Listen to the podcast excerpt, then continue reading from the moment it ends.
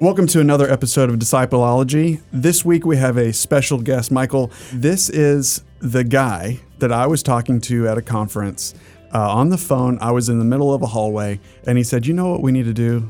Bible Studies for Life needs to start a podcast." Oh my goodness! This So th- is he is the reason. so we are the. Yeah, I mean, is it too much of a stretch to say that we are the brainchild uh, uh, of our, our guest today? Is that too much? I think that uh, it could be a small stretch. Yes.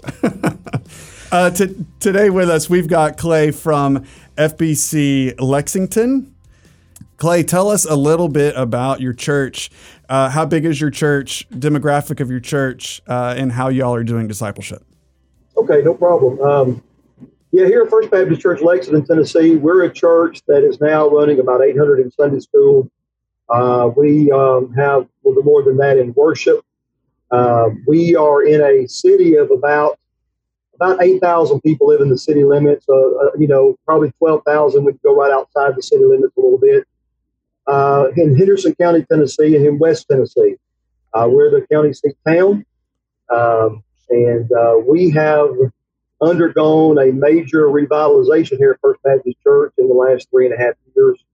And uh, we have seen God do some amazing things. Uh, we had our largest church here in the 177 year history of the church this past church. That's amazing. Uh, it really is, and God's blessed us in amazing ways, and and uh, it's just been a it's been a roller coaster ride up and down, and mostly up.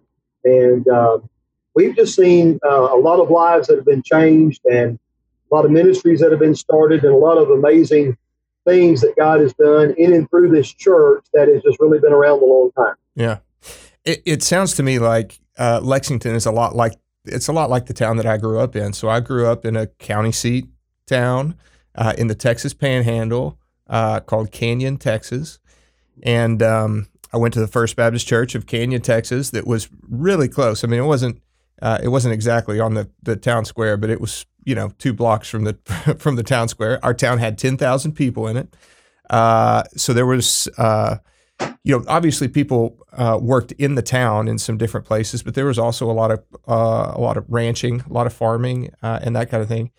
And I remember in in that church uh, when I was growing up, when we said the word discipleship, uh, everybody thought I was uh, not just me, but everybody thought what we meant when we said discipleship was a program, a particular program of the church, one that met at a specific time. Like you, you came to the church for discipleship classes, and then you would leave for discipleship classes.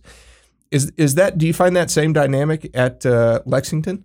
perhaps maybe when I got here, that might have been what it was like. Um, you know, like you say, we're literally one block from the port, uh, in downtown Lexington, and uh, I think a lot of people in lots of rural areas, like we're pretty much in a rural area, uh, halfway between Memphis and Nashville, Uh-huh. and um, you know, a lot of people in our area they think of discipleship as a program. Yes.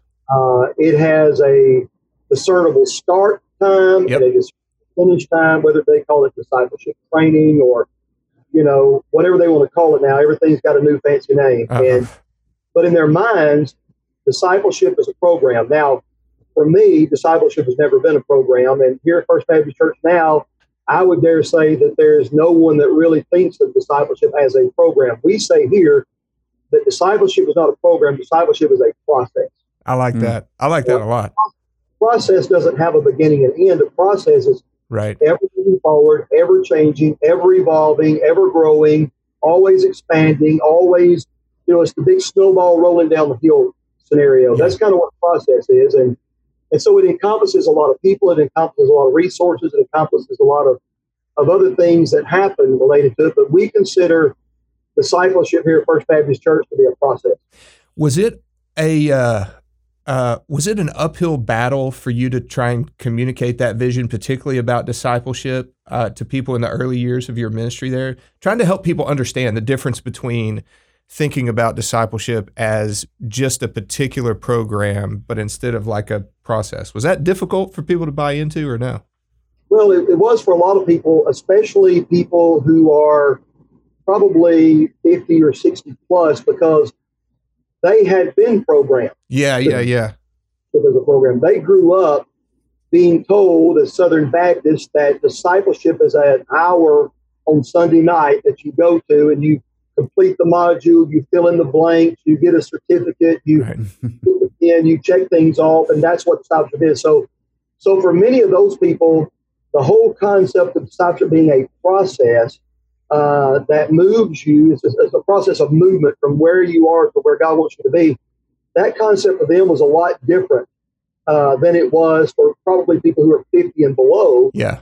Who really more understand the ideas of processes because on a lot of their jobs they talk about processes and yeah. paradigms, those type of things. And so, you know, I, I, think that for a lot of people, when I came to the church at the time, it was older. Uh, I'm 51 years old, and I left a church where everybody said yes or no, sir, to me. To a church where everybody says, "Boy, aren't we glad to have this nice young this guy, young guy that's here." That's right. And so, and I'm young because you know I don't have any grandkids yet. Uh-huh. I've grown, no grandkids. So, so for a lot of people, it was a little bit of a change, but for a lot of people, it wasn't because most of the people that we're reaching, they've never been in church or they're new believers. So all they now know about discipleship is what's happened since they gave their life to Jesus. Yeah. And a lot of the other leaders, through training and education and the other uh, things that we've done with our leadership, they've grasped the concept. We have a very clear mission strategy. Uh, we have a very clearly defined process of movement, of moving people uh, from, you know, from out there to, to being a disciple of Jesus. We call it a, a starting place, a strengthening place, an ascending place, and, uh, and a movement of moving people through that. And uh, so, really, a lot of the new people have really grasped that concept. A lot of the people that have really uh, helped move the church forward are, are people who are here as leaders, but they've really they were willing to be trained. They were willing to learn, and so they have to see it modeled for them. They right. have to start getting some victories under their belt. They have yeah. to see some wins, and when they start seeing it happen, all of a sudden, again, it, it takes on a life of its own. It, it, builds momentum. Yeah, and it feels more organic, I would guess, too, when it when it starts yeah. when people feel feel that happening. I mean, one of the cool things that as as Andrew and I have talked to to various church leaders about how discipleship happens in their particular place of ministry, it's been neat to see some of the commonalities, but also some of the differences in how people and how people talk about it. So we um, we we had made friends with this guy in inner city Baltimore, and we talked to him on the podcast. And uh, his his uh, ministry is, I wouldn't say that they're they're not unchurched people they're like anti-church people. So yeah. it's it's the pre-christian yeah, yeah, yeah. But people who have some kind of animosity already yeah. with the with the church. So there's that. And then we talked to uh, a children's pastor not long ago. And so it's it's totally different the way that that everybody articulates what happens in discipleship in their community and in their church but one of the things that everybody seems to have in common is the idea of of movement. Like we're moving people from this point to this point to this point, and there's not a finishing point to that movement. You just keep on going until you're you're with Jesus someday. Can you give? You said I, I think it's really important. I want everybody to make sure that they get it, and I'm worried that I didn't fully get it, Clay, when you said it the first time. But what were the the three stations uh, in the process that you talked about? We talk about uh, the movement process basically in three major areas. We, we say that there has to be a starting point. Uh, that is where the moment that you as a Christian or the church as a whole makes that one on one connection with someone at some starting place. For some people, it might be a worship service, it could be a block party, it could be a special event, it could be a, an evangelism visit, it could be uh, some sort of an outwardly focused ministry like Vacation Bible School or yeah. a project, a mission project like we do in our, our, our county fair that we just finished. And so it's that, that moment, that starting place is where it starts. And once you have that, you start making that connection through different things, personal connection, the Sunday school connection, which is vital. Uh, the, the small group Sunday school connection is vital to the discipleship process uh, that evangelism connection, you know, ministry connections, those kind of things.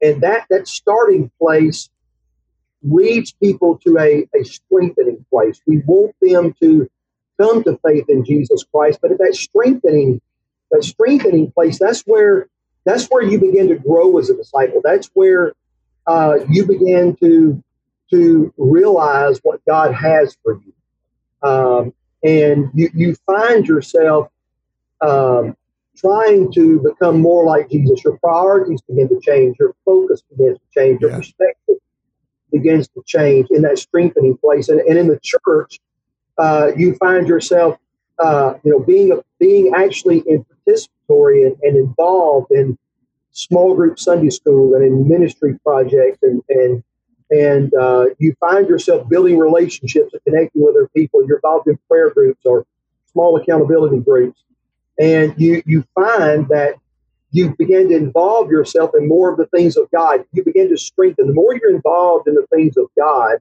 related to ministry and evangelism and missions and and reading the Word and studying the Word, the more strengthening you become. And and over a period of time, that leads you to being, you know, a sending place or a sent people. So you have Yeah. a starting place, a strengthening place, and then you become a sent people uh, or a sending place where where you are not just participating in ministry, you're leading ministry. You're not just thinking missionally, your own mission for Jesus. You're not just giving to a mission project, you're going on a mission trip. You're not just, you know, amening the sermon on evangelism, you're actually doing evangelism. Yeah. Sure. Yeah. That that's the key to it. And that's where discipleship, you know, you become a disciple who makes disciples who make disciples. You you help bring people in, you build people up, and you boldly send people out with the purpose of bringing more people in, building more people up. And you get to That's right. One of the things you're saying that I really resonate with is I, I feel like that sometimes we have the misunderstanding that being sent is exclusively an effect of discipleship. Um, what what I mean is is that you you know at some point you reach a level of spiritual maturity where you you can be sent. And I really like how you're articulating it that it's I, I, certainly some of that is true, right? Like it's you're sent because you are being discipled and you're walking on this pathway of discipleship. But what I also hear you saying is that in as much as a legitimate place on your personal journey of discipleship is uh, a starting point, and then and then this place where you really start to strengthen, being sent is is also one of the ways that you actually grow as a disciple. It's not just an effect of it. It's it's how you grow. Right. It's how you grow as you actually get out into the world. Right. Very much so. We see that here. I mean, we've got, uh, you know, we're we're a church that still does faith evangelism, Okay. and uh, I've got sixty participants in faith evangelism this semester. Actually, actually sixty three. I have twenty one faith evangelists in James. and those people, by participating in evangelism, coming together every week in a three person team, learning to share their faith, learning to share their testimony, learning to talk about a small group Sunday school class, Yeah. uh, going out and knocking on doors, ministering to people, showing people love in a practical way. What I'm seeing over and over again, the fastest growing disciples in my church are those people. Yeah. Yeah. I love Yeah. that. About that grows them as a disciple because it's not a theory anymore to them. Yeah, It's- that's right. Ministry is real to them. Jesus is real to them. The, the dependence on the Holy Spirit of God is real to them. And that's where real strength it is because they're having to exercise their faith as they exercise obedience. Yeah.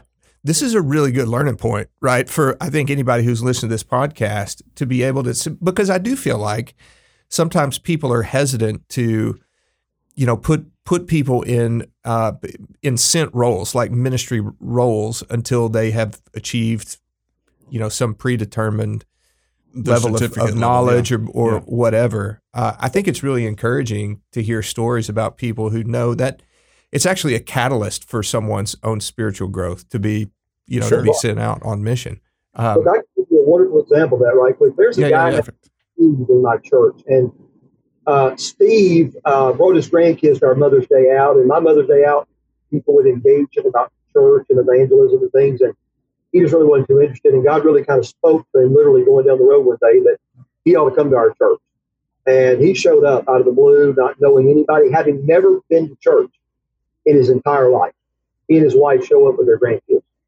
And um, I went out and I visited with Steve uh, this summer, and talk to him about Jesus, and he just said, "I'm not, I'm not sure I'm really that's where I am yet, but I'm trying to, to, to learn about this." And so I answered all of his questions. The next Sunday, he comes back to church, walks the aisle, gives his life to Jesus miraculously.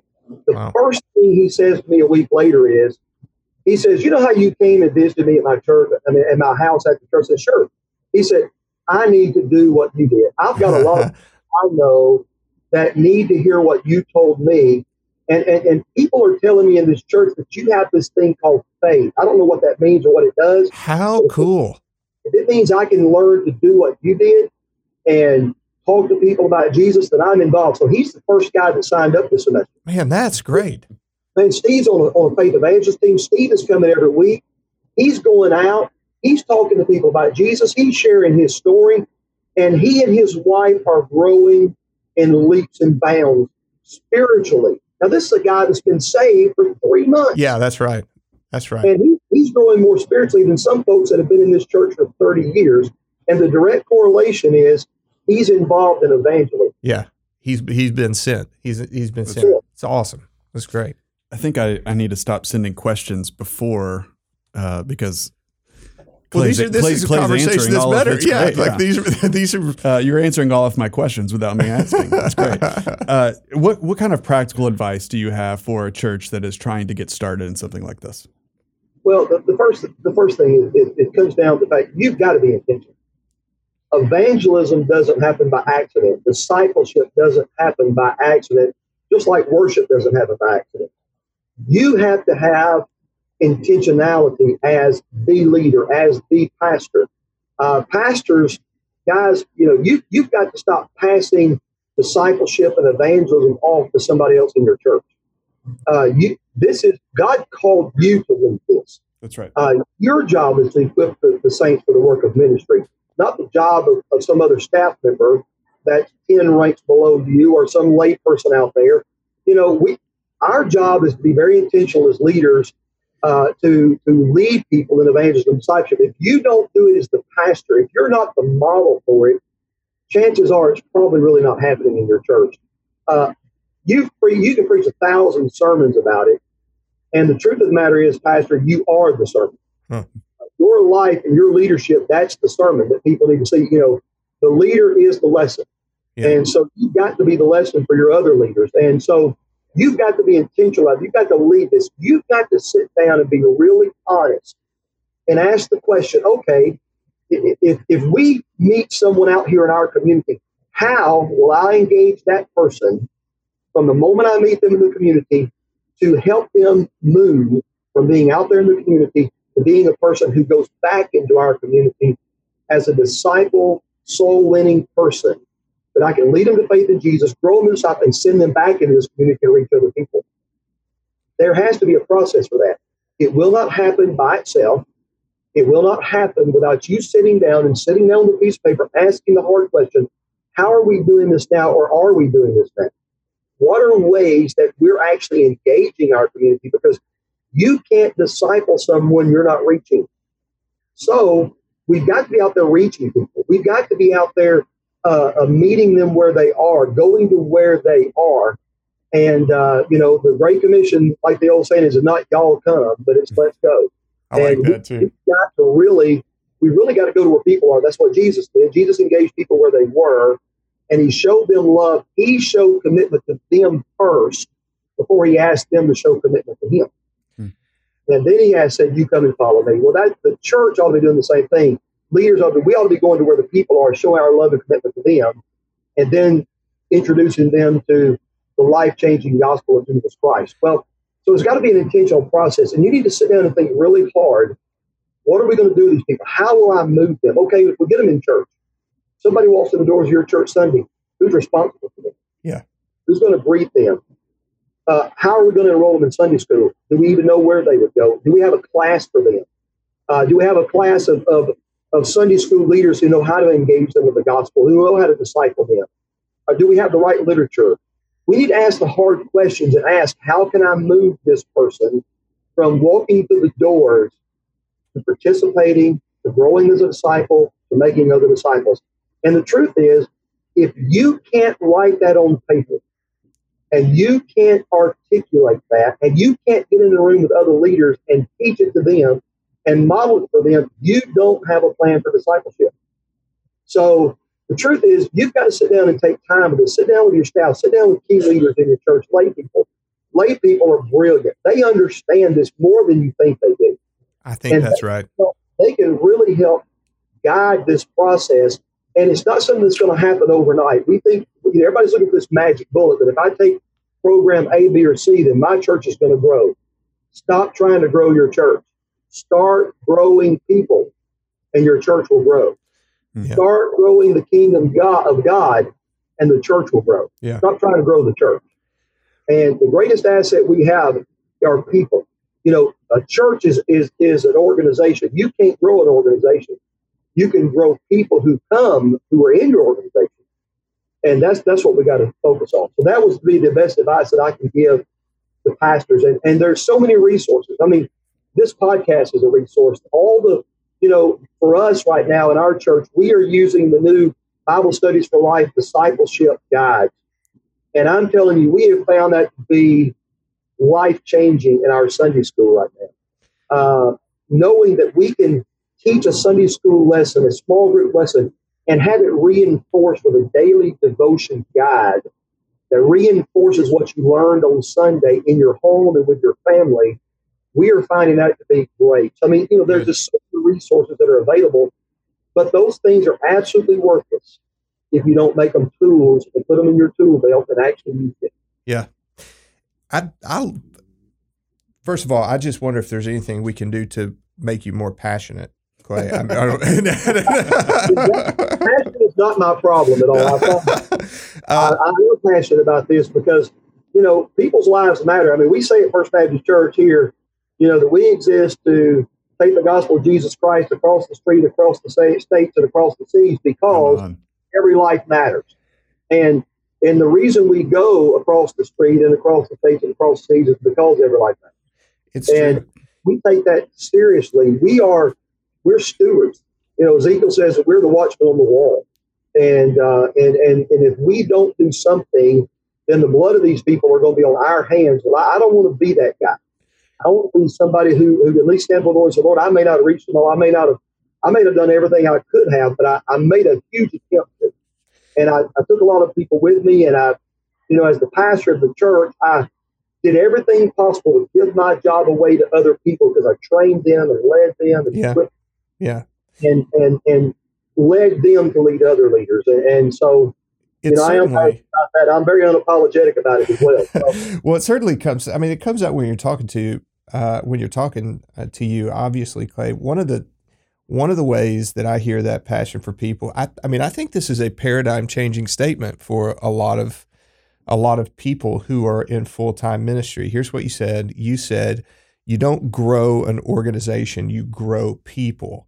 Right. That really is a paradigm changing thing. We tend to think in categories about, you know, how do I of church growth, like how do I how do I grow my attendance? How do I grow the offering?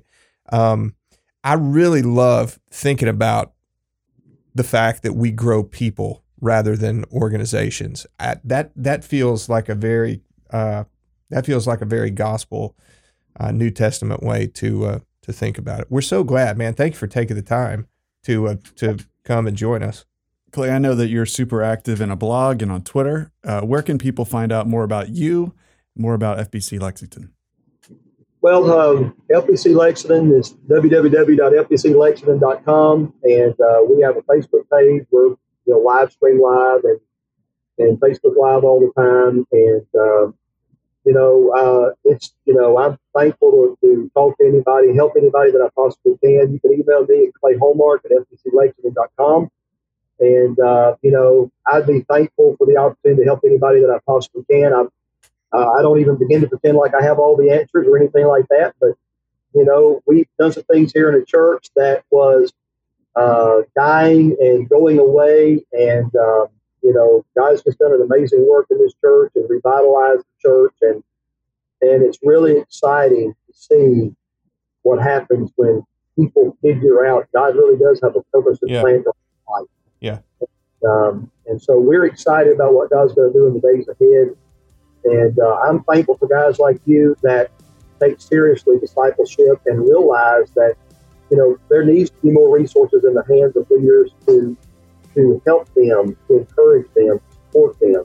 And I think this podcast and, and kind of things that you guys are trying to do is going to be a great benefit to the kingdom of God and leaders like myself. Good. We hope so. We hope so.